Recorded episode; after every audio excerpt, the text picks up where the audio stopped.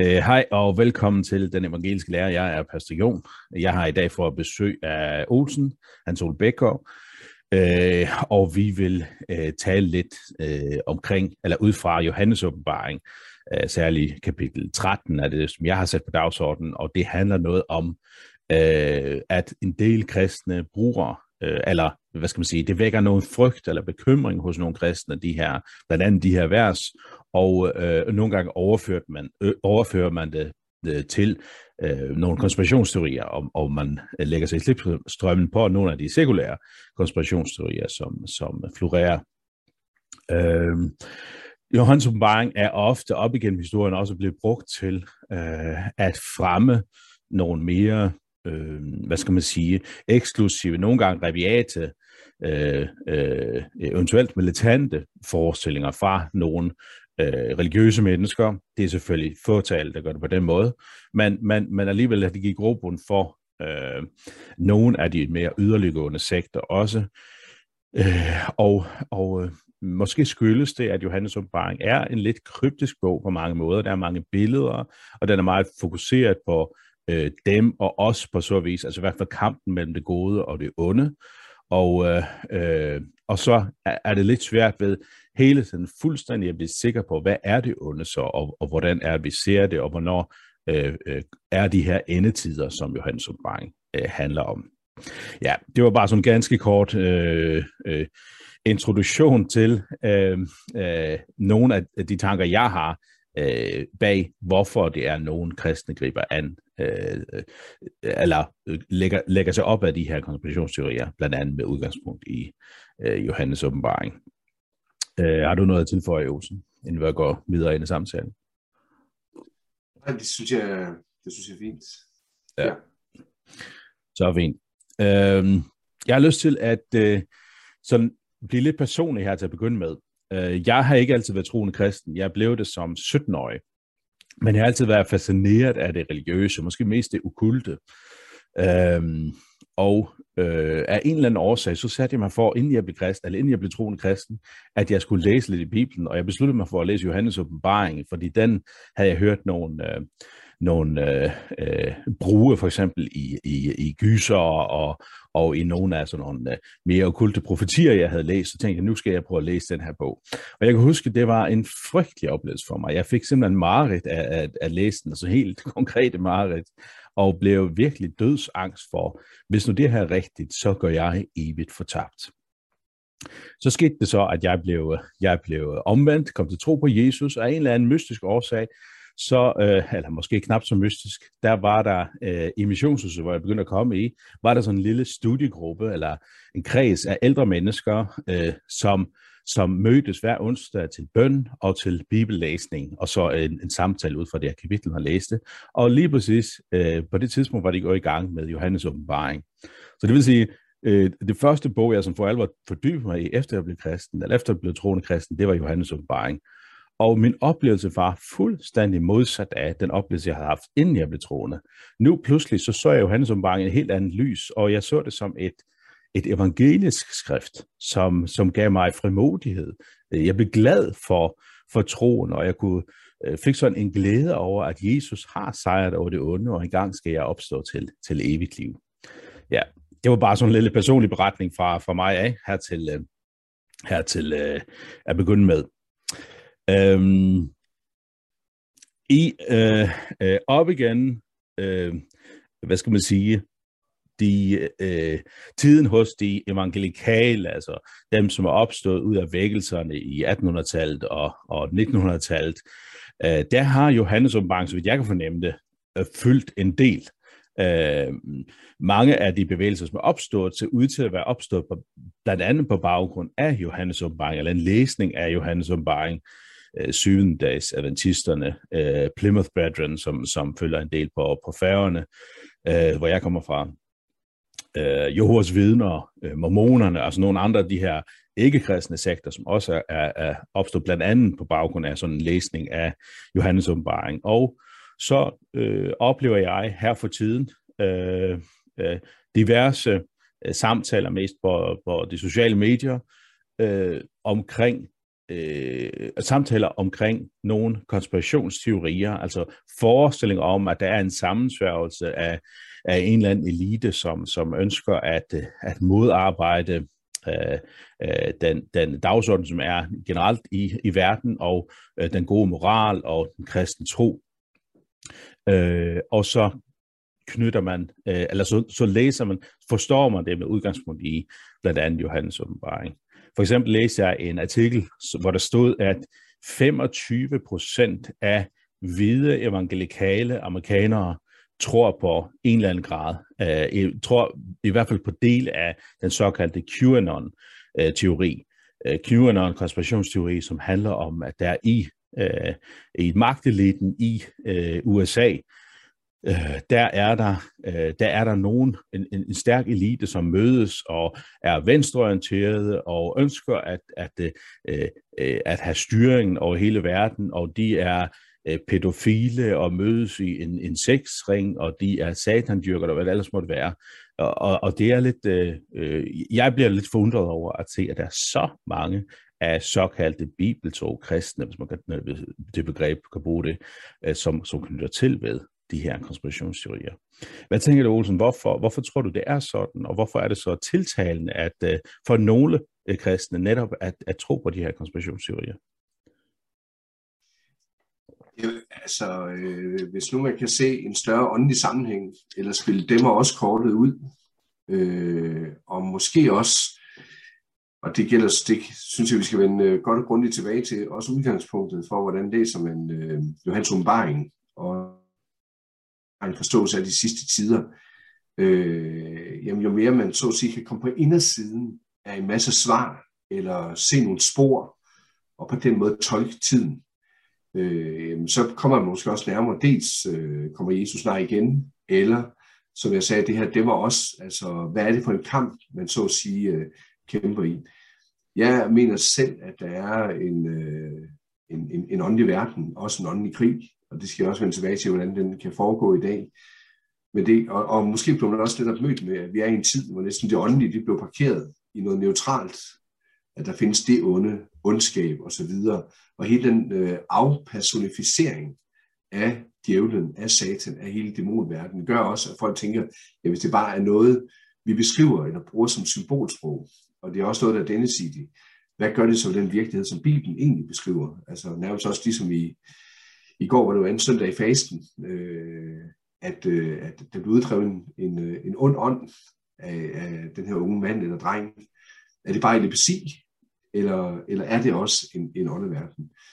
Og der tror jeg, at hvis man gerne netop vil være bibeltro, som de her 25 procent af amerikanere, du også øh, nævner, at man mener, jamen der er en åndeverden, der er en ond virkelighed, vi er i en kamp, der er nogen, der tager antikrist plads. Øh, hvad er det, Bibelen siger her?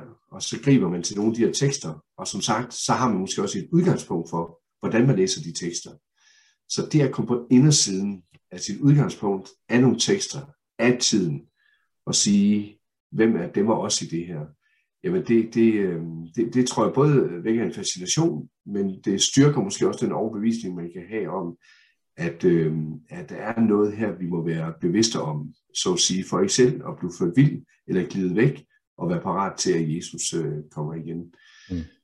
På den ene side, så kan jeg forstå noget af dynamikkerne i det, på den anden side, så er det også, som du allerede har sagt her, der findes jo nogle gange et hav af konspirationsteorier, fordi så begynder man også at skal regne ud, hvordan ser det sammen og hænger sammen, og hvem er de, og ja, så kan man også let at bruge mange skriftsteder blandt andet til en, øh, en række tolkninger, hvor man kan spørge, holder det egentlig helt vand, hvis man øh, så går til teksten med, med måske nogle andre øjne.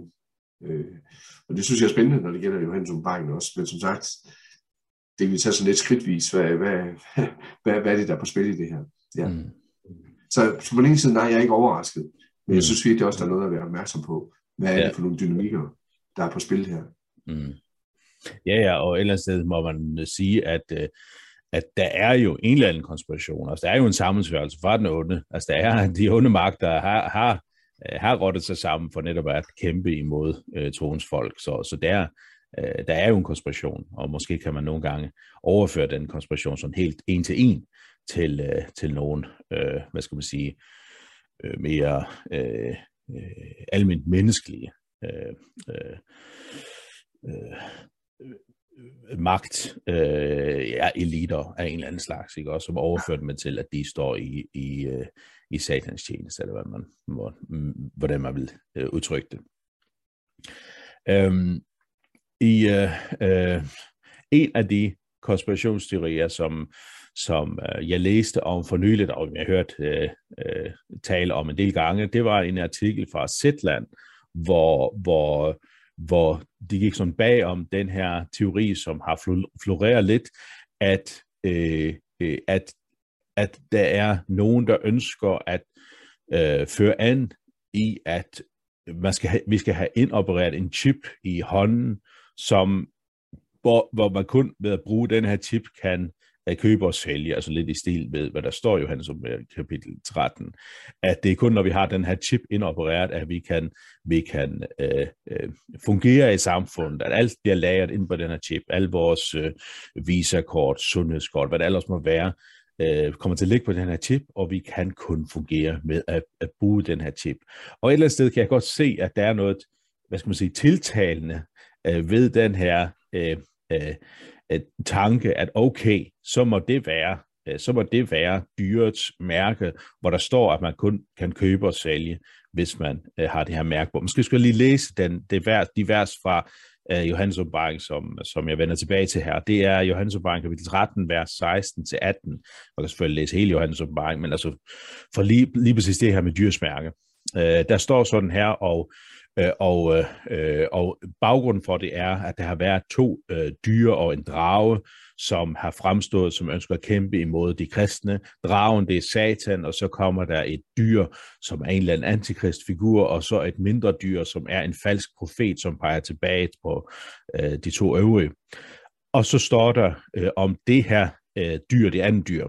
Det er for alle, store og små, rige og fattige, frie og tralle, til at sætte et mærke på deres højre hånd eller deres pande, så ingen kan købe eller sælge, undtagen den, der bærer dette mærke, dyrets navn eller dets navns øh, tal. Her kræves der visdom. Den, der har forstand, må regne på dyrets tal, for det er et mennesketal. Dets tal er 666. Og her kan man sige, at, øh, øh, at hvis man køber det her med, at der er nogen, der ønsker at presse på i forhold til den her chip, og det er der noget rigtigt i, jeg ved ikke, om det er presse på, man arbejder med af sådan en chip, øh, at man kan øh, indoperere den for eksempel i hånden, og så bruge den til, som, som identifikations øh, øh, øh, ja, papir, han har sagt, og øh, sundhedskort, kreditkort osv. Øh, men det her med, at det skal presses over folk, og det er på en særlig måde at dyrets mærke, det er også noget, som, som på en eller anden måde øh, jeg kan godt forstå, at man går derhen og siger, hey, det må være det, det handler om, fordi der kommer en chip i hånden, man kan kun købe og sælge, det er jo ikke der, vi er nu, man kan kun købe og sælge ved, hvis man har den her, den her chip. Og en anden konspirationsteori, som minder lidt om den, det er noget, som øh, øh, handler om øh, vaccinationer imod øh, covid-19.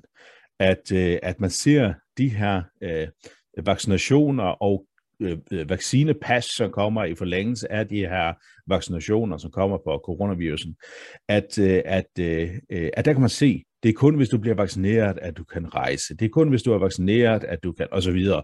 Altså man ser det som en forløber også til, til dyrets mærke. Hvad tænker du omkring de her, de her vers fra Johannes om Baring, og, og, og, og øh, kan du også følge det her med, at nogen er, øh, bliver tiltalt af netop at, at gøre brug af det som, et, øh, som en forklaring på den konspirationsteori, man, man er knyttet til ved? Og hvad tænker du, hvordan skal det øh, egentlig forstås? Der fik øh, på en måde så kunne jeg næsten have, have håbet, at, øh, og så, så jeg vil gerne svare lidt nu, og så vil jeg hellere vende tilbage til det senere, fordi øh, hvis jeg skal svare på det sidste først, hvordan jeg mener, det skal forstås, så kræver det lidt mere divers. Du har set netop ind i sin sammenhæng, og hvorfor ja. de står, som de gør i, i åbenbaringen yes. 13.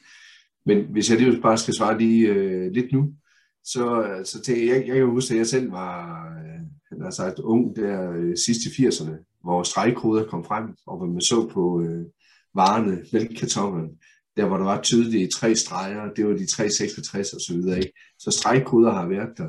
Vi kan gå tilbage, at øh, Luther kunne få det til at passe på paven, og paven kunne omvendt, og vi kan gå helt tilbage til, til Paulus' tid med kejser Nero, hvor man læste bogstaverne med en talværdi, som det ikke var arabertal, øh, men, men øh, med en talværdi i forhold til, til at nå frem til, om det nu passede på det. Og, øh, og jeg, jeg tror ikke, vi har set det sidste i forhold til at regne ud, om det nu er øh, 666 på alle de her ting, som står de kristne imod, eller Kristus imod, for det er jo egentlig det, der er på spil i, øh, i det her. Og, øh, og der tror jeg, det er meget vigtigt at lægge mærke til, når der står, at, øh, at det er et tal, der kan regnes på, at det er et tal, der kan regnes ud. Kan vi kende, hvad det er, tallene hentyder til, medmindre vi faktisk kender det, som tallene beskriver.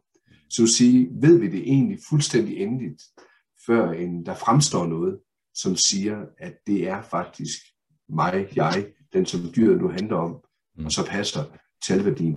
Så spørgsmålet er, hvor det fokus ligger hen, også i kapitel 13. Det gælder både vers 17 og, og 18, der, når det hedder der mm. til sidst i kapitel 13, at det er et øh, mennesketal. Den, der har forstand, må regne på det, for det er et mennesketal.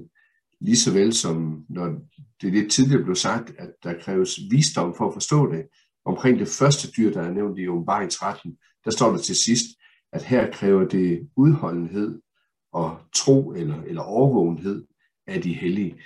Så de her ting, der blev sagt til de hellige, nærmest som lidt en afrunding på beskrivelsen af de her to dyr, der blev nævnt, øh, er det der vægten skal ligge? Det mener jeg, det er, og det skal jeg vende tilbage til. Eller er det selve beskrivelserne, og hvordan man skal aflæse dem, og så at sige gør det konkret, og jo mere konkret man kan gøre det, og det er jo der grobunden er for mange mulige udlægninger, og ikke mindst konspirationsteorier. Mm. Hvis det der vægtlægning kommer til at blive, jamen så vil man jo kunne se det fra det første århundrede op igennem middelalderen, ja helt frem til i dag, mm. og vi kommer som sagt ikke til at se det sidste, hvordan man vil forstå 666. Og det tror jeg egentlig bare fører ud af et spor, der faktisk øh, leder væk fra det, det egentlig handler om. Og jeg tror simpelthen, det er et, et fejlskud og en, øh, en forståelse af teksten, som, øh, som, som teksten ikke har for sig, som det, det egentlig er egentlig at der ligger et lag nedenunder, og det var det, jeg prøvede at sige før også med, ja, der findes en åndelig virkelighed. Og den dag, hvor det kommer til at stå i fuld flor, det er, når Jesus kommer igen. Kampen mellem Kristus og Satan, og dem, der hører dem hver især til. I den store krig, øh, der vil det blive afsløret, hvem der egentlig er den sande Kristus, og hvem der er næsten Kristus, eller antikrist. Øh, og det at vælge så at sige rigtigt der, der tror jeg, det vil blive åbenbart for os, hvad, hvad, hvad dyrs tal, dyrs mærke, det, øh, det er. Og, øh, og den dag, der vil jeg hellere sige, der tror jeg på, at vi kan vide, hvad det er. Indtil da, der blev det gætværk og mm. grobund for mange konspirationsteorier. Mm. Og måske, som øh, jeg også gerne vil komme tilbage til omkring det her med tegnene på de sidste tider, jeg tror igen, at vi kan, og det tror jeg også nu er satans åndelige forførelse, vi kan komme til at blive mere forblindet på at aflæse og forstå tegnene eller mærket. Så øh, det simpelthen optager os og giver os energi, og dermed kommer vi faktisk til at få Kristus i baggrunden. Og så tænker jeg så allerede, så Satan allerede vundet noget af vejen der, at han simpelthen har flyttet vores fokus, og vi bliver mere optaget af noget, som vi egentlig ikke skal være optaget af. Han advarer Kristus også imod noget, som vi ikke skal blive forledt eller forført af, men vi på en omvendt måde blev faktisk forledt til at bruge mere tid på det, optaget af det, end det vi egentlig skulle være optaget af. Ja, hvor Jesus siger i Matthæus 24, at løft jeres hoveder, øh, og sådan noget. Altså, det er det, fokus skal være, ikke også? Ja, mm. ja det er så i Lukas 21, i Matthæus 24, og det er også, der siger han, øh, citerer indfører vildt. Nå, det er i Lukas 21 i samme paralleltekst. Det er han siger, løft jeres hoveder. Ja. Øh, men, men, det, men, det, men netop, pointen ja. er den samme ja. i de to ja. steder. Ja. ja. Men det, det kan vi vende tilbage til. Ja, ja så fint. Uh, jeg har lige lyst til at læse et citat, uh, som jeg læser her til formiddag af dig. Du er formand for, for Indermission i Danmark, og i den sammenhæng har du skrevet en leder i Impuls, uh, Indermissionstidene, uh, hvor du kommer ind på omkring noget af det her med uh, de sidste tider, på baggrund af, at der er en del frygt i samfundet, forståeligt nok, øh, for eksempel på baggrund af af øh, situationen i, øh, hvad hedder det, i Ukraine. Øh, der skriver du sådan her. Er det de sidste tider? Vi har lige oplevet en verdensomspændende pandemi, der har skabt uro i hele verden. Og endnu inden vi er fri af den, tager en international stor konflikt over. Mange års social og økonomisk fremgang ser ud til at blive afløst af spændinger og usikre fremtidsudsigter. Bibelens omtale af de sidste tiders tegn med krigsalarm, øh, eller krigslarm, naturkatastrofer, frafald, forførelse og lovløshed er igen rykket tæt på. De sidste tider begyndte ved Kristi himmelfart og er en missionstid, som varer indtil Jesus kommer pludselig igen. Men vi har fået en klar besked om tegnene. Se til, at ingen fører jer vil. Tegnene er kaldt til at vende om og tro på Jesus som verdens frelser, før det er for sent. Og der tænker jeg altså, øh, øh, at du kommer ind omkring, hvordan er det, vi skal forholde os til tegnene? Altså, hvad, hvad betyder det for os kristne, at øh, tegnene er et kald øh, til at vende om og tro på Jesus som verdens frelser, før, øh, øh, før det er for sent? Øh, at det ligesom er øh, pointen, øh, ikke sandt? Ja, det, det, det mener jeg, det var skrive, som jeg gør, og, jeg, og, og i det lys, så øh, er der jo også nogle ting, øh, og det synes jeg også, at skriften er, er, klar for os. Der er også nogle ting, der så at sige kan blive intensiveret. Og så kan vi jo altid tænke, hvornår er de så blevet så intensiveret, at nu står vi lige for, at Kristus kommer igen. Og så kan vi igen falde i den øh, grøft, at, øh, at øh, det, som Jesus siger netop ved sin himmelfar til sine disciple, at ingen kender øh, den time, undtagen faderen. Øh, men vi vil gerne se kortene. Så kan vi nu begynde at aflæse, at hungersnød, krigslarm, øh, forførelser, kærligheden bliver kold mellem mennesker og alt muligt andet, at det så at sige er mere intensivt nu i vores tid, jamen så må det til sammen næsten også være et tegn for eller på, at nu står Jesus lige ved døren og kommer igen. Og det er muligt. Mm. Altså for nogle år siden, da en af dem, jeg også sætter højt og har lært meget af, en god Martin Luther, øh, så rundt omkring sig, både i Europa med krigslarm og tyverne banker på, og kampen mm. for et evangelisk tro mod både katolsk kirke og reformeret og meget andet, og sygdom i eget liv, og det var lige på bagkanten af pesten, der havde reageret hen over Europa i over 100 år, og alt muligt andet.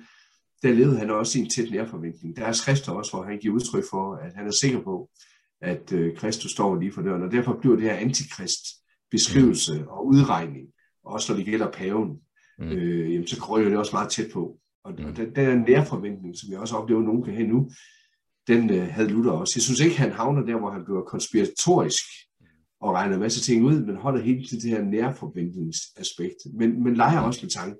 Alt det, vi ser i tidens tegn, er det nu, at Kristus kommer igen. Ja. Det kan vi også finde tilbage i Oldkirken og så videre, og vi kan finde det i vores tid. Og jeg tror, det er en sund nærforventning, som Jesu disciple og Guds børn at leve i. Er det nu, Kristus kommer igen? Og det er derfor, jeg også pointerer at sige, Derfor er de sidste tid observationstid, for vi ved ikke, hvornår Kristus kommer igen. Men ting kan indikere, at det er nu, han gør det. Mm. Jeg vil bare ikke være den, der så står og falder i en grøft, som øh, nu nævnte du for eksempel Jehovas vidner, eller øh, adventister eller andre, der næsten har, i hvert fald Jehovas vidner, sat årstal og næsten dato på, hvornår det skete, og var skråsikker på det. Øh, og øh, øh, hvad gør det ikke både ved troen og troværdigheden, øh, hvis det så ikke faktisk indtræffer? Så hvis det faktisk betyder, at vi stadigvæk er her om 50 år, hvis nogen er blevet til gamle af os, det er ikke sikkert, at vi, vi er det, men så om 25 år, og Jesus ikke kommer igen, har det så været falsk tale, vi har haft i den her tid? Der synes jeg også, at jeg, i hvert fald for min egen del, og det ansvar, jeg har, vil gerne være med til at tale øh, tydeligt, klart, åndeligt om, at Jesus kommer igen. Og det kan mm. være det nu. Men jeg kommer ikke til at lægge min, så at sige, vægt på skålen der, at hvis det ikke sker inden for en, lige en kort horisont, inden for måned eller år, mm. jamen, så, så har jeg taget fejl. Mm. Øh, fordi det synes jeg faktisk ikke, Bibelen lægger op til. Men den her nærforventning, den er også allerede hos øh, de nytestamentlige forfattere, at Jesus kommer igen, og han kommer snart. Og, øh, og hvad betyder det? Så, så ja, vi skal læse tidens tegn, men ikke nødvendigvis med henblik på at kan tolke dem ud i sin dybde, men med henblik på at vi skal leve den nære forventning, at Jesus kommer igen, og vi er parat til at, at møde ham. Mm. Og det er faktisk også derfor, hvis vi skal komme lidt tættere over, kan man sige også mod Johannes åbenbaring, jeg plejer at sige, at hvis vi vil lære om de sidste tiders tegn, jamen så er det især Johannes, hvad hedder det, i evangelierne, øh, Lukas evangelie 21 og Matthæus kapitel 24 og 25, øh, også Markus 13, som egentlig tager hånd om det, og nogle steder også hos Paulus, når det handler om, hvad sker der den dag Jesus kommer igen? Det er sådan set vigtigt for mig at lave en skændning hvad sker der den dag Jesus kommer igen? Så, øh, så er jo hans åbenbaring den bog, vi skal gribe til. Men det er klart, at hvis man bruger Johannes åbenbaring til at læse om, hvad sker der fra nu af indtil Jesus kommer igen, jamen så giver Johannes åbenbaring også en helt anden tolkningsvej, så at sige til at blive trækket ud i fuld udtræk til, hvordan skal vi så forstå Johannes åbenbaring ind i vores tid. Og øh, der har jeg for min egen del selv, og ja, altså nu, nu skal vi jo altid øh, passe på med at sige, at det er så den rigtige tolkning, men, men for min egen del, så vil jeg sige, at jeg har fået en stor fred i, at, øh, at så at sige, for det øje for Johannes åbenbaring, at det handler om den dag, hvor, øh, hvor, hvor, hvor Jesus kommer igen i store træk, og jeg skal nok, øh, og det kan jeg også godt gøre nu, komme lidt mere ind på, altså hvor, hvorfor jeg siger det øh, så, så tydeligt. Men jeg ved ikke, om du har lidt mere, du også gerne vil have bragt ind i, i billedet, inden vi bevæger os lidt mere ind i Johannes åbenbaring. Ja, bare sådan lidt, ikke, ikke vældig meget, øh, øh, hvad skal man sige, øh, udlægning af, af Johannes åbenbaring. Det synes jeg, vi, vi vender tilbage til lige om lidt. Øh, men jeg har lyst til at, at, øh, øh, at øh, hvad skal man sige, dele endnu et vidnesbyrd for mig, altså man kan sige det sådan. Jeg var til en bibelkamp i Indermission for, ja, hvad er det, øh, så knap 20 år siden, hvor, hvor jeg var til et seminar øh, omkring de sidste tider. Øh, Peter Nord Hansen, øh, vicegeneralsekretær i, i Innovation, holdt det seminar. Og, øh, og øh, hvor han øh, netop udlagde de sidste tider og øh, Johannes Umbaring. og for mig blev det sådan en, en lidt, øh, hvad skal man sige, jeg fik sådan lidt fornyet øh, syn på det, at øh, hvor han netop siger, at øh, øh at det sidste tid, det handler ikke om, at nu skal vi regne, nu er det 1883 eller 2012, eller hvad det måtte være, men de sidste tider er hele tiden fra Jesu himmelfart og, og ind til, til vores tid, altså hvor tegnene hele tiden skal minde os om, at, at Jesus kommer igen, og Jesus kommer snart igen, men, men det er ikke noget, der siger, nu er det det tidspunkt. Og det kan huske, at, at det, det, det, det blev bare en, en det gav mig formodighed som en ung kristen på det tidspunkt, det her med øh, en, en glæde over at høre Jesus til, og en bevidsthed om, at jamen, vi, skal ikke, vi skal hele tiden et eller andet sted være på vagt, altså forstå som, at Jesus skal altid komme igen, og, og derfor så skal vi øh, drive mission og løfte hovedet højt og glæde os til hans, øh, til hans øh, genkomst. Ja, så det var bare sådan en lille, lille hvad skal man sige, vidnesbyrd for mig af, sådan en glæde over, og det sygt. Jeg, jeg tænker, nu, jeg, jeg, inden vi, du, jeg tror, jeg egentlig også har sagt lidt med, med min vidnesbyrd. Du havde lige startet lidt, hvordan mødte du jo Hans Bang, han har sagt første gang. Øh, for min egen det, der, var, der, der er vi nok tilbage i min øh, 11-13 års alder, det vil sige, der vi tilbage midt i 80'erne, hvor, øh, jeg var med til, øh, der i Himmeland, hvor jeg kom, var der en præst, som jeg holdt rigtig meget af, og, og, øh, og egentlig langt på vej, har virkelig lært meget af øh, at, at forstå Bibelen der. Han havde en gennemgang af Johannes åbenbaring, sådan tre aftener hver halvår der hen over et par år. Og jeg var med til, til langt de fleste af dem, tog afsted til dem, også fordi jeg gerne, fordi åbenbaring i en lukket bog. Fordi hvem er det, der lige havde, øh, i hvert fald sådan, havde jeg oplevet det indtil da, der havde egentlig grebet om den, og det var heller ikke der, jeg havde fået mange svar hjemmefra ved, ved mine forældre. Så jeg sad der, og jeg ved godt, jeg var nok også en nørd, måske allerede dengang der, som en øh, 10-11-12-årig der, der sad der og fulgte med i sin bibel og prøvede at høre, hvad handler det her om. Han havde det, som man kunne kalde den, øh, den kirkehistoriske model, hvis nu vi begynder at gå lidt ind i, øh, i nogle af de modeller, jeg selv har vandret i, og, og også bare for at give et blik, hvorfor jeg er landet der, hvor jeg er, som jo handler om, at øh, Johannes åbenbaring, ikke mindst fra kapitel 4 og frem, men, men også i kapitel 2 og 3, der handler om de her syv sendebreve, der bliver tallet syv jo afgørende. Syv breve, syv øh, skåle, syv, øh, eller syv øh, sejl, syv øh, Øhm, øh, personer, eller tre personer, men og syv vredeskåle og så videre. Altså tallet syv, der udfordrer, øh, så at sige, tiden fra ja, Nytestamentet eller fra Jesu himmelfart, og indtil han kommer igen. Men at der hele tiden, så at sige, bliver åbnet mere og mere op, og dermed også næsten, man kunne føle som en, en eller anden form for næsten manual. Hvor langt er vi kommet i Johannes åbenbaring, indtil vi nærmer os kapitel 19 og 20 og 21, med dommedag og øh, den nye himmel og nye jord til sidst. Og den her fremadskridende model, som kirkehistorien egentlig åbner for, jeg kan blandt andet huske dengang, at vi kom til hen omkring Bredeskolen i kapitel 16 med, med, med malurt, der kom ned fra himlen, hvor, og sådan havde det været lidt hele vejen, hvor ting blev tolket i tiden, der var vi omkring 86, hvor det område, der nu er krig, Tjernobyl, havde et øh, atomkraftværk. Stråling var ud over det hele, og det, der faldt ned fra himlen, er det egentlig det malurt. og så var vi jo derhen igen, ikke? lidt konspirationsagtigt, at det er det, vi ser nu foran os. Og betyder det, at det er her, vi er kommet til? Og, og jeg kan huske, der var sådan flere ting i tolkningen undervejs, hvor jeg tænkte, er det virkelig sådan, at man kan aflæse Johannes åbenbaring direkte ind i tiden? Og hver eneste gang, der sker noget, om det er Tjernobyl, eller om det er stregkoder, eller hvad det nu måtte være, som jeg oplevede som en ung teenager der, så kunne jeg så at sige tage Johannes åbenbaring, og så sidde og læse det direkte. Og jeg, blev, jeg, jeg fandt ikke trøst i det. Jeg synes, det var faktisk forvirrende. Og, øh, og jeg synes heller ikke, øh, at der var nødvendigvis hele vejen igennem en sammenhængende tolkning af det. Så med stor respekt for hans både bibelkundskab og bibeludlægning, så tror jeg også bare her, lagde han sig i slipstrømmen af det, som mange i vores sammenhæng kommentarer har givet udtryk så blev jeg som sagt lidt ældre og begyndte at læse teologi der i starten af 90'erne, og øh, måske hugget lidt mere ind på øh, altså, øh, præmillianisme-modellen, altså tusindårsrige modellen, at det nok beskriver tiden frem mod øh, Jesu genkomst, og ikke mindst intensivering til sidst. Og så har vi især kapitel 19 til 21 med de her, jeg så i otte afsnit fra, fra 1911 til, til 21.8, øh, som, som simpelthen rummer næsten en, en fase, en drejebog for, øh, for, for genkomsten, og hvor det sker i en linær proces, og som netop også åbner op for modellen omkring tusindårsriget, som nogen har både evangelikale i USA, men det er også øh, forskellige kristne grupper og hjemme i Danmark, der vil have. Billedet af bortrykkelse kom ind i, i, i, i billedet, eller spørgsmål omkring bortrykkelse kom ind i billedet. Sker det før tusindårsriget, sker det efter?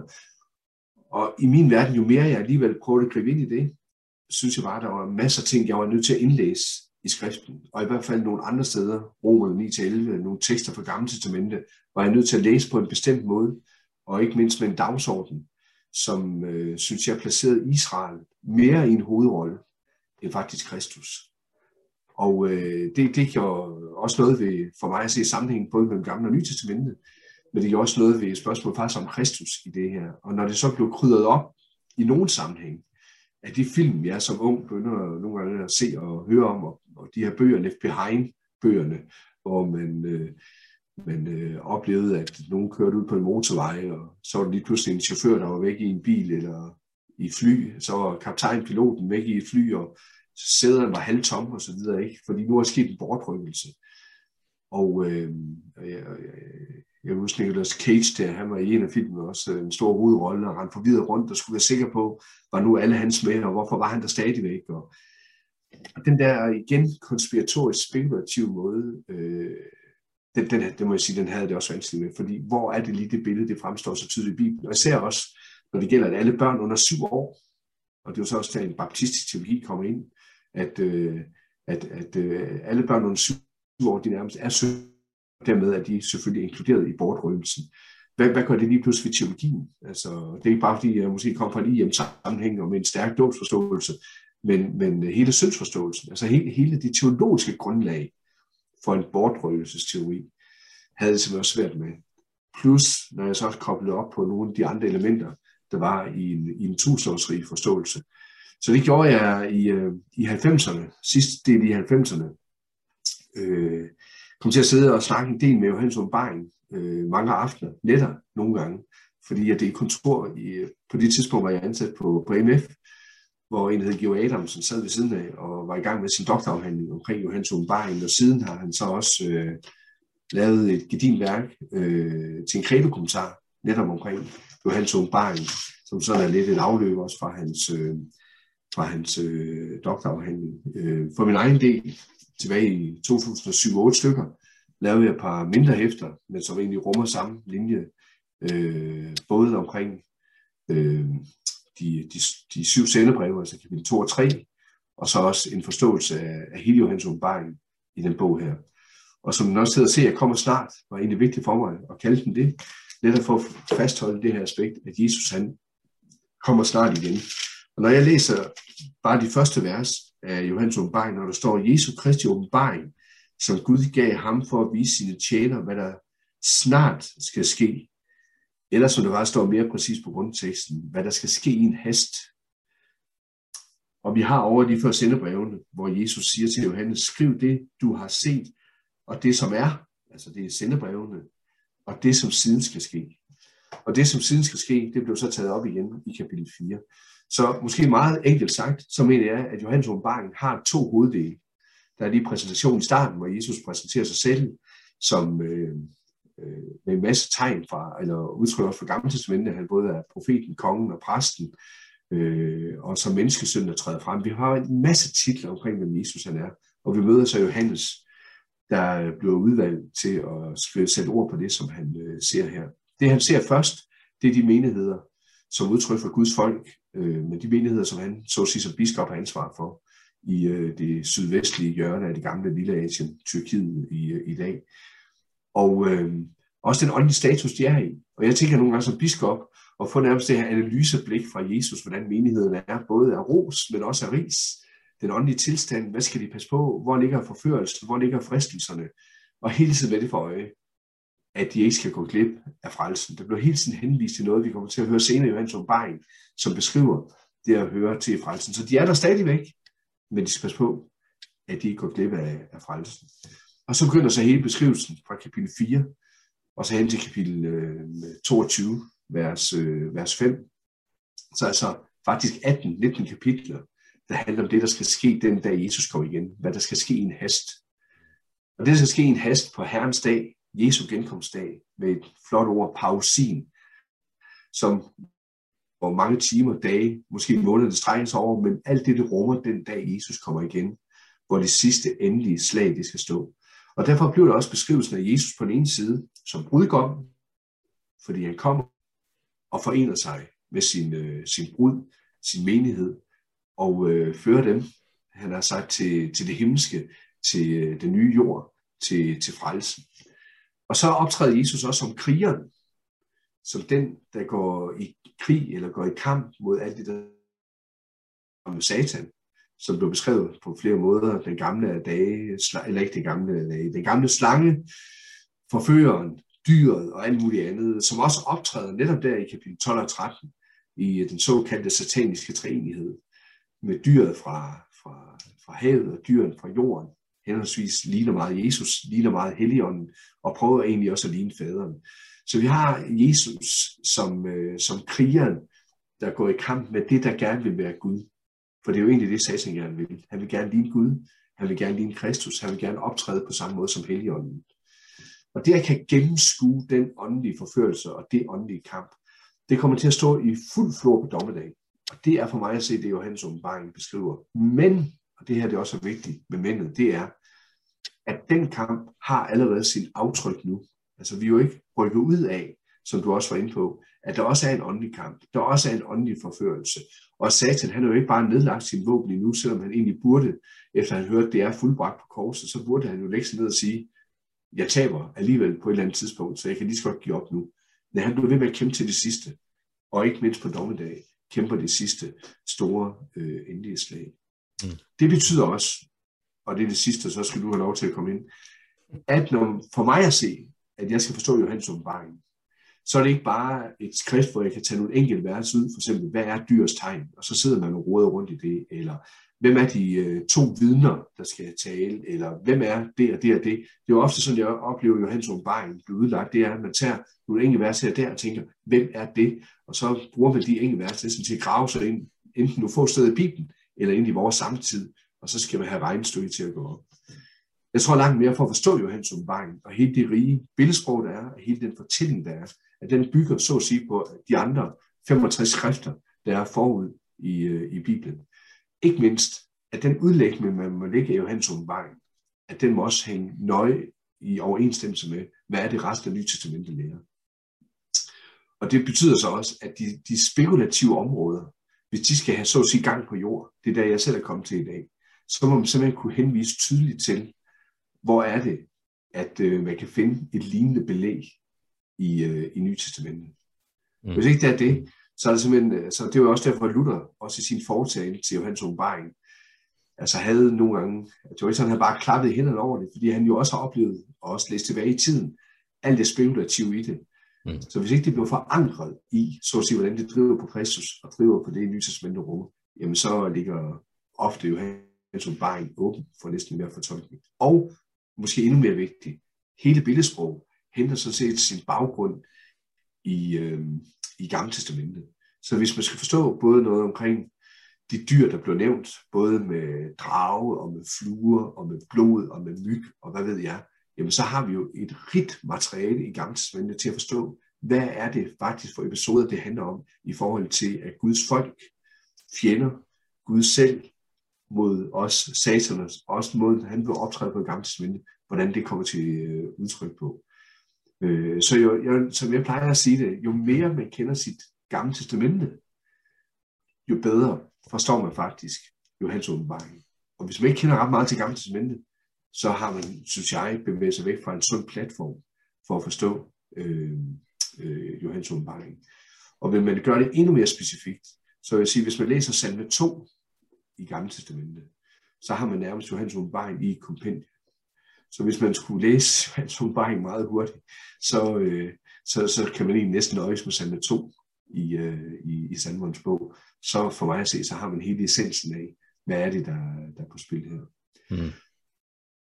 Johannes åbenbaring tager egentlig ikke så lang som jeg plejer at sige, Johannes åbenbaring tager ikke så lang tid at læse. Det tager ligesom en fodboldkamp.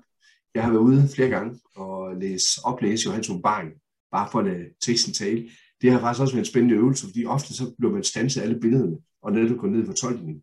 Mm. Altså nu har jeg tænkt på de første kristne menigheder, når de blev rundsendt også til de syv menigheder, mm. så hørte de det ud i et. Altså man kan jo ligesom vi gør, så sidder man læser en kommentar og alt muligt andet, og det var længere ned. Skulle være med i fortællersproget, så er man simpelthen nødt til at hænge på, når det bliver læst op. Og hvis man gør det, så får man faktisk lige pludselig et, et, et andet blik på, hvad Johannes åbenbaring rummer. Øh, mm. Så jeg, udover at jeg synes, at det har været interessant at ud og læse den op en ja, 8-10 gange efterhånden, så, øh, så, så, så har det også formet mig selv til, at jeg ikke altid bare sidder teologen, der sidder med kommentarer og alt muligt andet og tager et vers ad gangen, men simpelthen bliver tvunget til at høre den. Mm. Og på den måde, som en film, lever med ind i øh, billederne.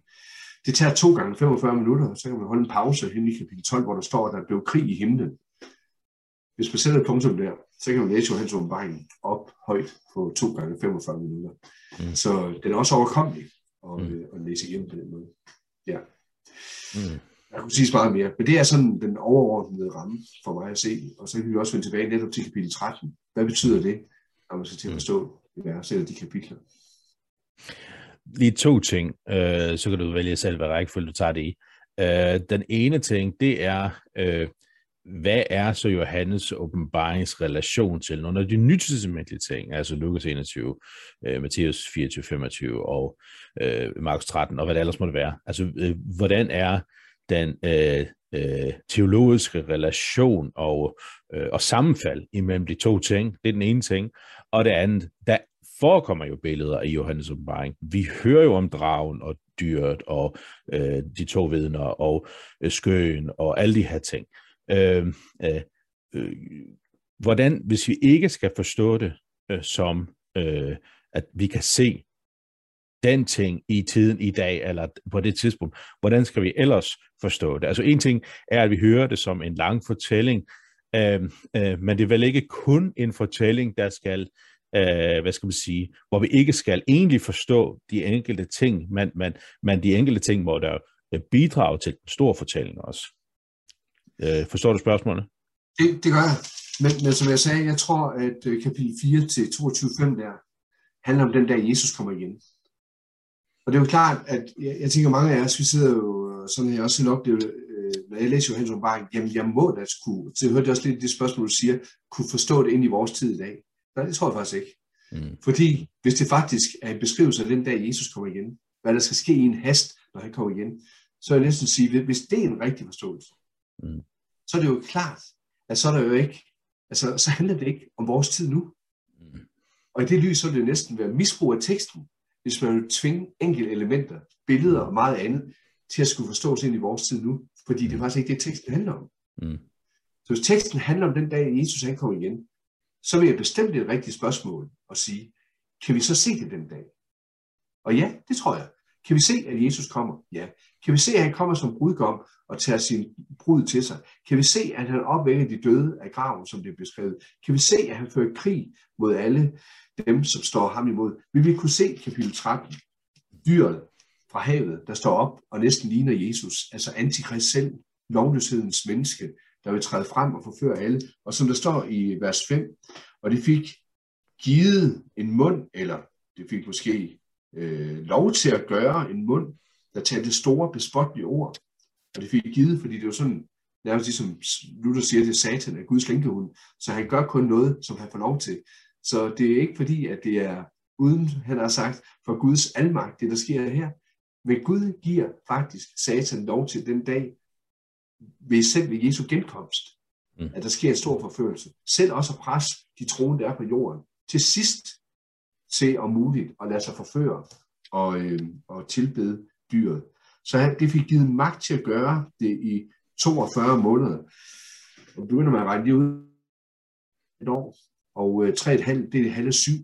Så hvis vi skal ind i den her talsymbolik, så handler det måske netop om øh, den halve tid, eller hvor det ofte bliver beskrevet som en kort tid. Altså, den tid for givet, det er ikke bare en fuldstændig tid, eller en tid, man selv er herre over, men måske netop, så at sige, den afmålte tid, den halve tid.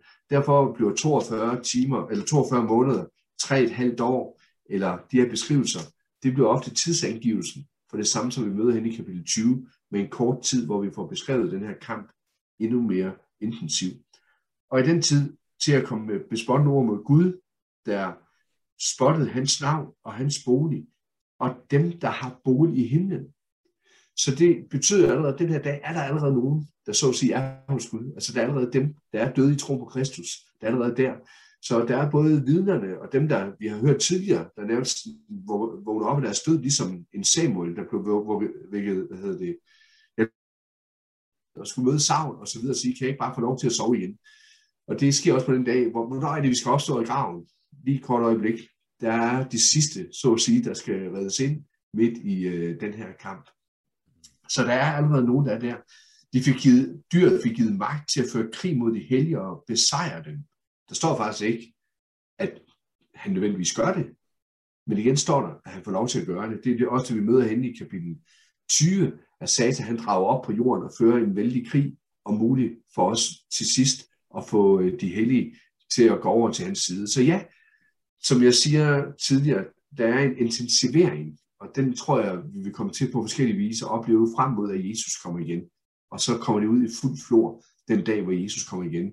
Fordi Satan han ved, at nu er hans endelig der snart, og han nærmest kæmper som en desperat død, fordi han stadig tror, han skal leve, eller i hvert fald tage så mange som muligt med sig i øh, døden. Og så er det, der står til sidst, skal nogen i fangenskab, kommer han i fangenskab. Skal nogen falde for sværet, falder han for sværet igen. Hvis det gives det, altså hvis nogen falder for satan. Hvad er det, de kristne, dem der også er på jorden, og dem, der i en afspejling af det, møder allerede den åndelige forførelse i vores tid. Her kræves der udholdenhed og tro af de hellige, eller her er det nødvendigt med udholdenhed og troskab hos de hellige, som det også kan, kan, kan oversættes. Og så er vi lidt tilbage igen. Hvis du spørger om linket lidt til, når Jesus han siger tegnet der op i tiden her, koncentrerer vi os altså om det, der sker den dag, Jesus kommer igen. Og Jesus han har i Matthæus 24, Markus 13, Lukas 21 beskrevet tegn om, indtil han kommer igen. Men hver eneste gang, så får vi lignende svar som her. Citerer indfører vi det inden. Løft jeres hoveder og øh, vær frimodig. Jeres forløsning nærmer sig. Og over i øh, 13.11 frem med dyret, der kommer op fra, fra jorden, som ligner Helligånden, så får den også igen øh, lov til at gøre store tegn og forføre mennesker, altså nærmest Helligånden i fuld flor, hvor man tænker, hold da op, det er da fantastisk det her. Det kan kun være fra Gud, det det kommer. Lad os da tilbede det, fordi det må lede os i en, i en rigtig retning. Øh, Altså hvis man endelig skulle sige det her med, med, med mærke, det er jo næsten ligesom, når nogen de vil sige, at det eneste sande tegn på, at man har heligånden, det er, at man kan tale de tunger, og dem, der ikke kan tale de tunger, har de heligånden. Det er jo også i en måde, øh, uden sammenligning på den måde med dyrs mærke, men det her med at kan sige, der må være noget, der angiver tydeligt, at man har heligånden, eller at man øh, kender noget. Og på samme måde kommer for mig at se det her også ind i billedet, at man får det her mærke, og, og, og billedet og det er jo her, det så er vigtigt at skille. Hvis den store, det store fortællerniveau, det er, at det handler om den dag, Jesus kommer igen, og krigen mellem ham og djævlen, og dermed de hellige, og dem, der vil forføre de hellige, på den anden side, jamen så er vi jo inde i en belejringsmetaforik. Vi er inde i en krigstilstand. Vi er inde der, hvor det bliver svært at købe, og hvilken side er man på. Øh, så billedet, tænker jeg stadigvæk, holder der. Men spørgsmålet er, øh, kan vi så udlede det til noget konkret? Eller er det mere billedet af, at vi er simpelthen i en krig? Altså det er en beskrivelse af, hvordan det vil være den her dag. Og her kommer det an på, hvem er det, man så at sige holder med? Hvem er det, man tilbeder? Og så kommer sådan en lang diskussion, som jeg sagde tidligere. Hvis man skal regne det tal ud, står der så faktisk, her kræves der visdom. Den, der har forstand, 92 oversættelse siger, må regne på dyrs tal. Tidligere stod der, at man kan regne dyrs tal ud. Eller står der faktisk endnu mere præcis, at, øh, at man må, at for at kan regne det ud, ja, så må man også kende, så at sige, hvem det er, det handler om, fordi det er mennesketal. Altså, og det ved vi jo fra andre sammenhænge. Hvis vi skal regne noget ud der, så kan løsningen faktisk være rigtig mange forskellige, medmindre vi faktisk ved, at det er det her, det handler om. Og det tror jeg, at den dag, der vil man kunne se, det her, det er, så at sige, dyret, det er antikrist.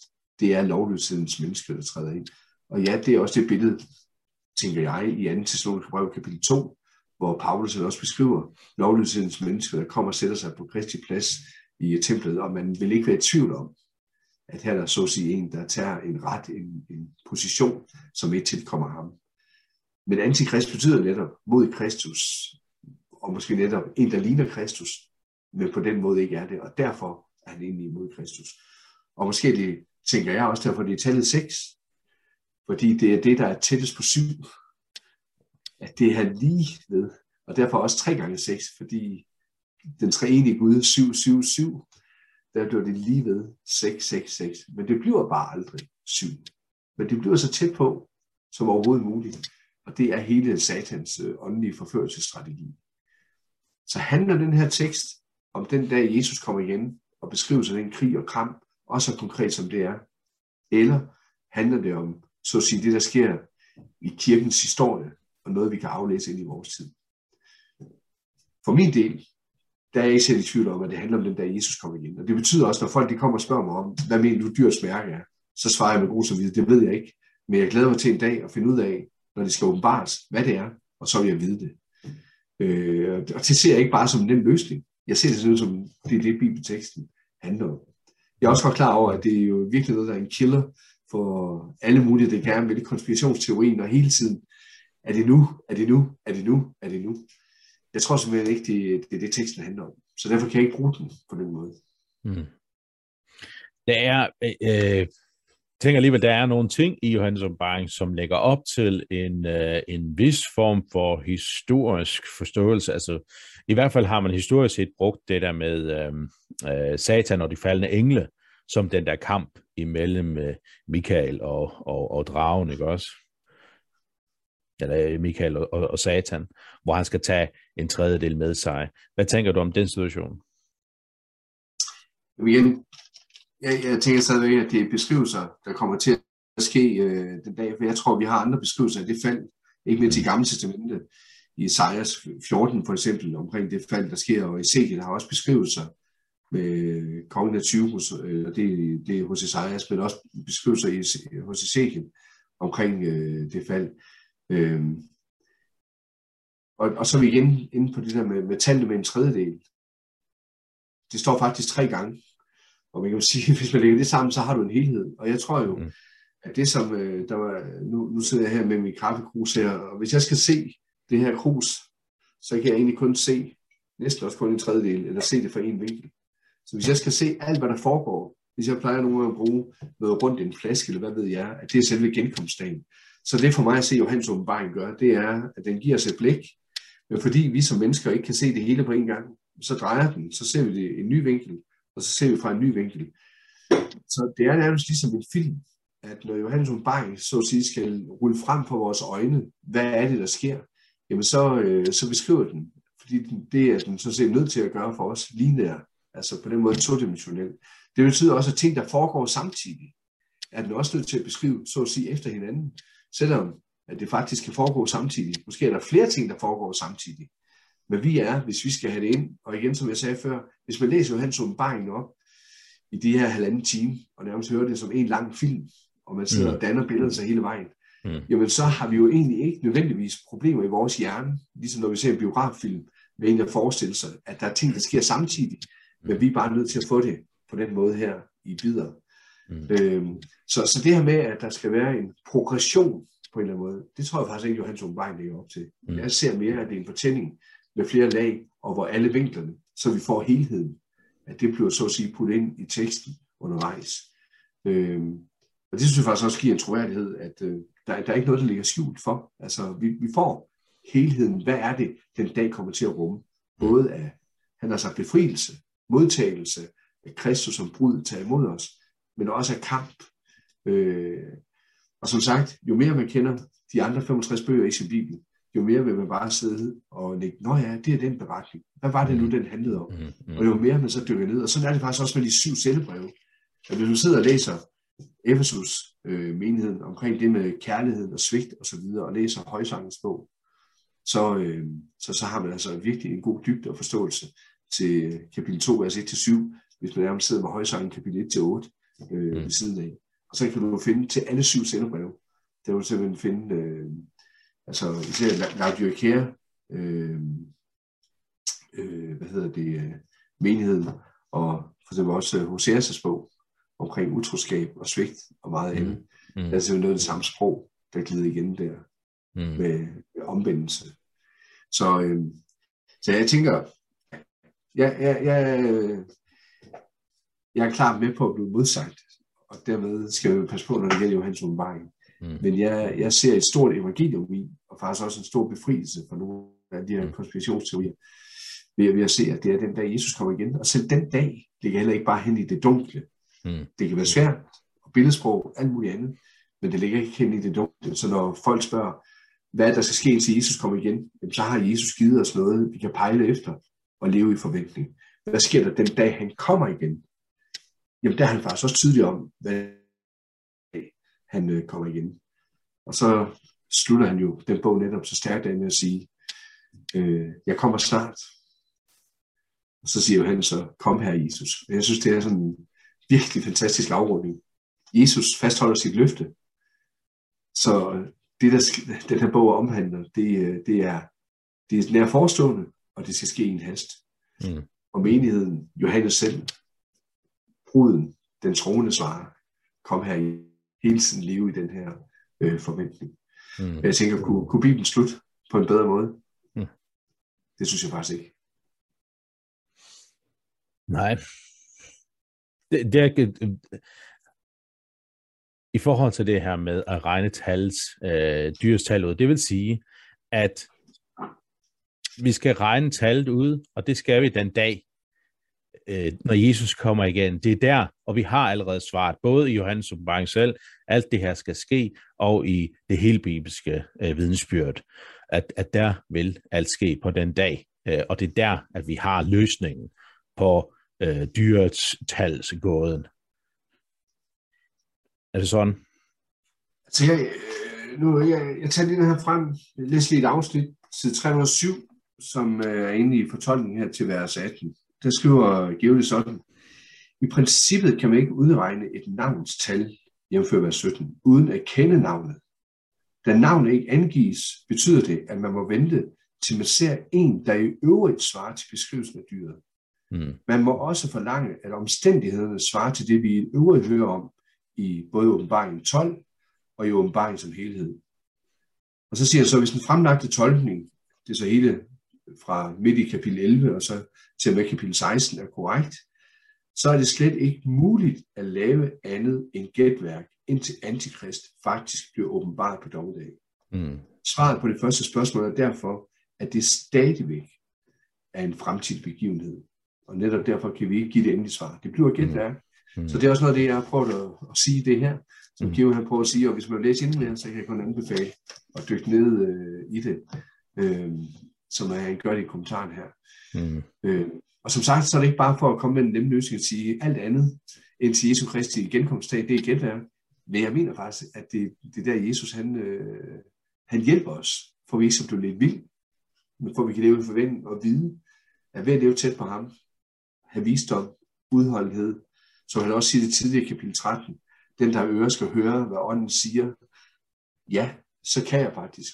Så lige så vel som i dag, med al menneskelig skrøbelighed, at vi kan afsløre, hvad der er åndeligt usundt, hvad der kommer fra satan. Fordi det blev vi jo også henvist til, at vi kan gøre. Vil vi så også kunne gøre det på Jesu Kristi genkomstdag? Jeg siger skriften. Mm. Det kan vi faktisk ved åndens hjælp. Mm.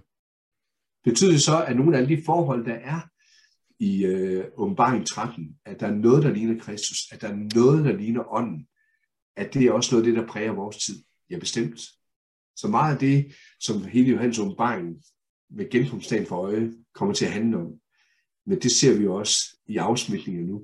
Men det plejer vi også nogle gange kan, med god samvittighed sige, når det gælder frelsen på den nye jord, at vi allerede nu kan få en forsmag af det nogle gange i livet med Jesus nu. Lige så vel som det at skulle være adskilt fra Gud i al evighed, hvor der er smerte og pine, det kan vi også nogle gange få en forsmag af på jorden nu, når vi tænker på noget af det, vi med menneskeord betegner som helvedes tilstand, øh, krig og alt muligt andet.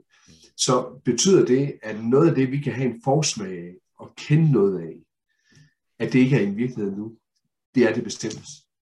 Men derfra så til at sige, at det er det, som åbenbaringsretten 13 handler om. Den kobling vi jeg ikke lave. Men, men forsmag, ja, bestemt. Vi skal måske bruge øh, øh, øh lidt, eller i hvert fald videreudvikle på et billede, som, som, øh, som Bibelen nogle gange bruger på øh, de sidste tider, og så kan man måske bruge billedet med væger, at, øh, at tiden i, i dag er vejerne, og så den dag, det er så pressevejerne. Kan man bruge sådan et billede? Det, det, det, det tænker jeg, ja. ja. Mm, mm. Så, så det er jo øhm. ikke, og bare lige, det, det gør også, og så skal jeg slutte, det gør jo også, at, øh, at det ikke bare er noget, man siger, at det, det er noget, der sker en gang, og så er vi uberørt af det i dag. Overhovedet ikke. Mm. Altså, lige så vel som vi som dem, der er døbt til at tilhøre Kristus og tror på ham, at vi er begyndt at leve det evige liv, og leve, altså, så bliver vi jo mærket af det. Så, mm. så, øh, så det er jo ikke bare nogle adskilte verdener. Men øh, jeg tror i forhold til det at forstå teksterne, jeg tror også, det er vigtigt at sige, hvornår er det, det egentlig er, er, beskriver, at det handler om, og hvad er det, der er tilstand for os i dag. Bare lige et enkelt sidste tolkningsspørgsmål, som du ikke behøver at bruge lang tid på, men bare sådan, jeg tænker, det er noget, som, som vi har været en del endnu, måske går fint lige at give, øh, hvis muligt, et lidt mere konkret svar på. Det er den dag. Hvad er det? Er det altså tidsmæssigt? Kan man sige noget om det, eller, eller er det sådan i et pludseligt et sekund, eller, eller hvordan tænker du, det skal forstås? Eller kan vi overhovedet forstå det? Jeg, jeg synes, at teksterne, Jesus selv, for eksempel Matthæus 24, når, når, fordi der spørger jo disciplene, øh, hvornår kommer du igen, og hvad er tegnet på dit komme? Og så begynder han så bagfra med at sige på, hvad, hvad er tegnet på, at han kommer igen? Og, øh, og, og, og det han så, når han så skal til at angive, hvad det er, der sker den dag, det vi får der i Matthæus 24-25, det er jo, øh, at han skal komme nærmest pludselig på himlens skyer. Det er også sådan, at hans åbenbaring begynder selv i, i et syv, se, jeg kommer på himlens skyer, øh, altså herligheden, der, der kommer ned. Så, så også der har vi en overensstemmelse mellem Matthæus 24 og Johannes åbenbaring 1.7, nøjagtigt samme bildsprog. Det er det, vi skal kende på, at nu kommer han. I Matthæus 24-25, der sker det pludseligt. Der har vi nogle lignelsesbilleder med kvinder og for mænd. Jesus han var allerede dengang meget ligestillingsmæssigt. Øh, han har sagt lidt af både, øh, hvordan det er også øh, i nutiden og i fortiden. Altså han har et billede på, hvordan det skal være i dag. Nogen sidder ved en kværn, og så sammenligner også med, at sådan var det også på Noras tid. Og man kan sige, at dengang Noras tid var, jamen, var jorden oversvømmet lige i løbet af et øjeblik, eller tog det alligevel lige noget tid, inden alt det vand, der kom ovenfra og nedenfra, det oversvømmede jorden. Men i den pludselighed, hvor man tænker, det sker ikke nu, og det, det aner vi ikke, og hvad ved jeg, så skal overraskelsesmomentet og pludseligheden, tænker jeg, være på samme måde, ligesom mm. med, med, med, med søndfloden og Noahs ark. Det er i hvert fald det billede, Jesus bruger. Og så har han jo to lignelser. 10 brudjomfruer eller 10 unge piger og deres olielamper. De lever i forventningen, og lige pludselig så blev det for sent, og hvor lang tid, og så kan man begynde også at tolke på den lignelse, hvor lang tid har det taget at hente en købmand for at finde noget ny olie til, til at komme tilbage igen, og hvorfor det er for sent. Der er i hvert fald øh, beskrivelse af en pludselighed. Og det kunne jeg finde flere steder hos Paulus, hvor han bruger det samme, ikke? at Jesus kom igen som et øh, og så videre. Øh, så, så pludseligheden, og at det er synligt, det får vi hele tiden angivet. Og øh, for mig at se, så er det den tråd, Johannes åbenbaring i kapitel 1 samler op. At det sker Troens folk vil ikke være i tvivl den dag, det sker. Lige nøjagtigt. Mm. Og så får vi så udfordret af, hvad, hvad det er, der sker den dag, og hvor lang tid den dag, den så er. Altså mm rosin. Er det to timer, 24 timer, er det et par måneder? Der er sådan, jamen, der, der er vi, ja, Jesu Kristi genkomstdag, Herrens dag, vredens dag. Er, er det dag forstået, at det er 24 timer, eller er det en betegnelse for det, der kommer til at ske ved den begivenhed? Øh, der har jeg det selv sådan, øh, jeg, jeg, jeg har ikke brug for at være mere konkret der. Det, det tror jeg, at det er, det Gud hånd i hanke med, hvor lang tid det var. Men det er det, det handler om, selve ja. sagen. Men tydeligheden ved hans genkomst og pludseligheden, det synes jeg, der er øh, tydelige øh, angivelser af hele vejen igennem Nye Testamentet. Og som mm. sagt, Johannes åbenbaring i kapitel 1 faktisk begynder med at trække op. Mm.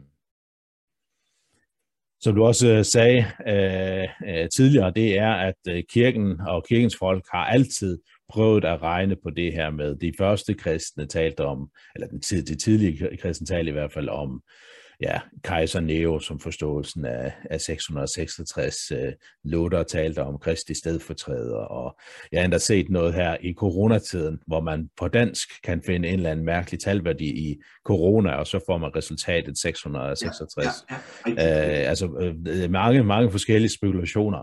Øh, og, og, øh, og så selvfølgelig, det er lidt mere, øh, jeg ved ikke om gennemtænkt er det rigtige ord, men i hvert fald flere øh, overvejelser omkring, det er det her med mikrochip i hånden, eller, eller vaccinationer, eller stregkoder, Øh, øh, eller jeg har også hørt nogen sige, at, øh, at WWW er, jeg skal forstå som 666 på grund af det øh, hebraiske øh, bogstav for, for, for V, som er det sjette bogstav også lignende. Altså, hvor der er mange forskellige teorier om, hvad 666 er. Der synes jeg, at, at det her syn, som du lægger for dagen, er noget, som, som giver, giver god mening, og jeg synes også, det giver frimodighed, og det giver mig glæde i, i et tro på Jesus, og også en glæde i, når han kommer i, igen. At den her forståelse af 666, det er netop en forståelse, som ligger på hans dag, eller øh, når hans dag kommer. Det er der, at det vil stå, øh, stå klart for os. Øh, det synes jeg giver god mening. Er det så et syn, som man op igennem historien kan, kan, kan, kan finde? Jeg husker også noget af det, som flere øh, Gio Adamsen her mødte ham med, der for de her par 20 år siden, der i 99, øh, var det jo 98, han forsvarede sin doktorafhandling også sagde, men ikke bare lige noget øh, for det på. Og som jeg også skrev i indledningen her, så, så findes der jo spor af det op igennem tiden. Altså, der hvor man måske kommer tættest på, det er jo også, øh, ud over den kirkehistoriske model, så findes der også det, man kalder den ahistoriske model. Altså hvor man netop ikke læser tolkningen ind i tiden, men beskriver det som tilstanden. Øh, jeg har ikke set det op igennem tiden så sammenhængende, som det på den måde Geo har forsøgt det frem, men for mig se, ligger han så se bare i, øh, i, i den strøm, den linje, altså af en ahistorisk model, mm.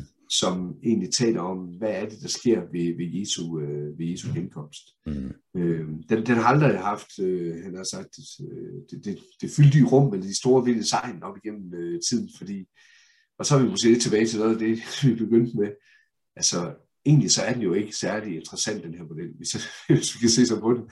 Fordi den ligger ikke op til det store gætværk, den ligger ikke op til det store spekulative, den ligger ikke op til, altså, hvad er nu det ene og det andet, og man kan nærmest lidt slå med hinanden og så videre, ikke? Og, og, øh, og, og, og ja, og det måske for mig har det også været et tegn på noget af misbruget. Og som sagt, det er også derfor, jeg selv, da jeg var de der sidste i 20'erne, efter flere års arbejde på forskellige måder med at hente vejen og læse den mange gange, jeg selv fandt ro i, øh, i den her model, det var, at jeg synes, at, øh, at her landede jeg i noget, som faktisk fandt sin tolkning i, i bibelteksterne, i resten af Bibelen. At det, at det var resten af, af Bibelen, så at sige, der var tolkningsnøglen til Johannes åbenbaring, og ikke alle mulige øh, ydre omstændigheder og tegn, man skulle læse ind.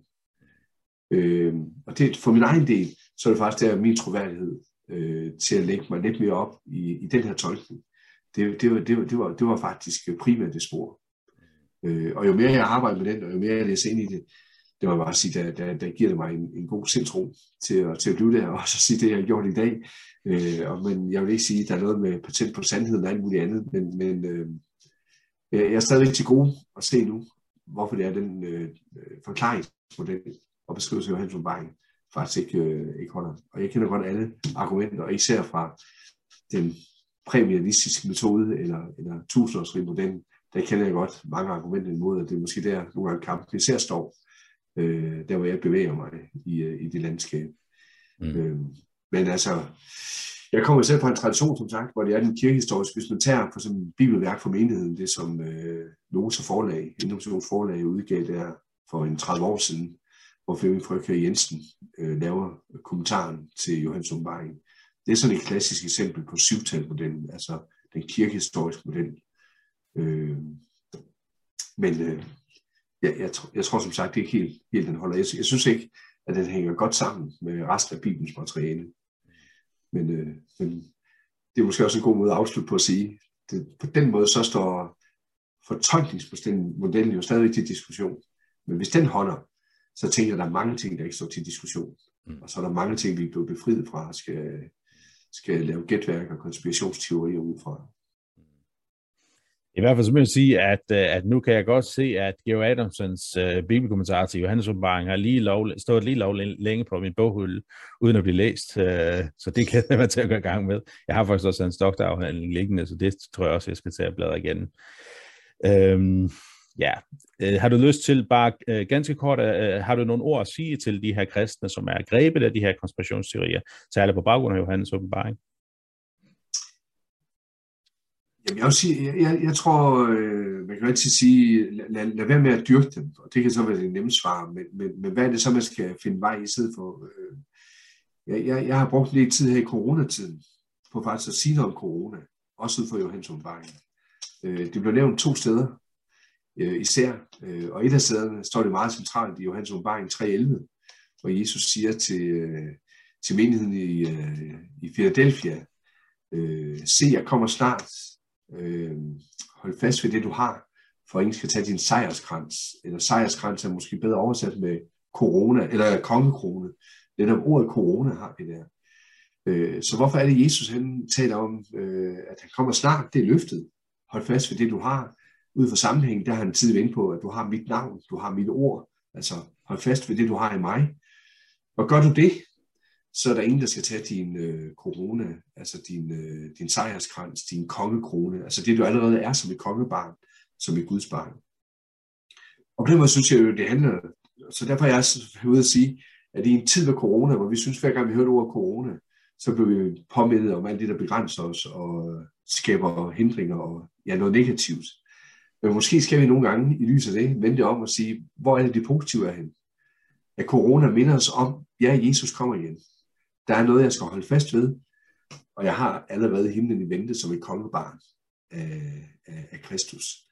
Øh, og sådan tænker jeg egentlig også med dyrs mærke. Ja, det er rigtigt. Der kommer en dag en krig og en belejringstid, hvor, øh, øh hvor, hvor det er, altså, hvor, hvor, hvor vi enten er forledt til at tilbede dyret, eller som det nogle gange også er nu, at være under kampen i det at holde fast ved, ved det, jeg har, altså Kristus, og se ham og blive hos ham, og ja, så det kan godt ske, at jeg ikke kan alt, og det kan godt ske, at jeg opleve det som trængsel og forfølgelse og alt muligt andet. Men jeg ved, at ved at holde fast ved ham, og ved ikke at falde, jamen så vil jeg øh, også blive, øh, blive frelst. Øh, så så det, det i stedet for at dyrke, så at sige, tegnet, mærket, og se, hvad betyder det, og hvis jeg ved det, så overlever jeg nok. Det er faktisk ikke Bibelens svar. Bibelens svar er det modsatte, at hvis jeg holder fast ved ham, hvis jeg bliver der, hvis jeg er tro, hvis jeg holder ud indtil enden. Og her kræves der visdom og udholdenhed og alt muligt andet. Men så er vi tilbage til det, som også overskrift på den leder er, se til, at ingen fører vild. Løft jeres hoveder, jeres forløsning nærmer sig. Altså for mig at se, bliver det evangeliet det, at alt det, der kan trække sig på der, at jeg får det vendt om, og så ser, hvad er det, jeg faktisk bliver mindet om som kristen. For det er her, jeg kan så at sige holde ud. Det er her, jeg bliver holdt fast fordi der er en, der holder mig fast. Mm. Tak for, øh, tak for det, Olsen. Tak fordi du har lyst til at, øh, at lave den her uh, samtale sammen med mig, eller den her video. Uh, jeg håber også, at jer, der har kigget med, har, har, uh, har fået en del at tænke på, og at blive styrket i troen. Gud velsigne jer.